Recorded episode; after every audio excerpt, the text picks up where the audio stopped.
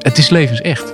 Dus het Ja. is niet een, een, een clean verhaal, een soort filosofie. Volg deze zeven regels en het zit goed met je leven. Nee, maar het is, ja, het is als het leven zelf. Dit is de Bijbel, de podcast die je meeneemt in de fascinerende wereld van het meest invloedrijke boek ooit. Er zit echt eh, fantastische diversiteit, die dus allemaal met elkaar samenhangt. Of je nou gelooft of niet, kun je al zeggen dat is eigenlijk unieke literatuur. Dit is de eerste keer in de geschiedenis dat dat gebeurt. Ik ben David Bogert en praat elke week met experts over de mooie, moeilijke en merkwaardige kanten van de Bijbel. Tuurlijk is er een raar boek.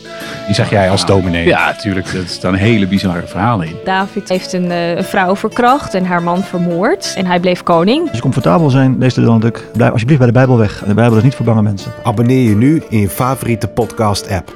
Dit is de Bijbel.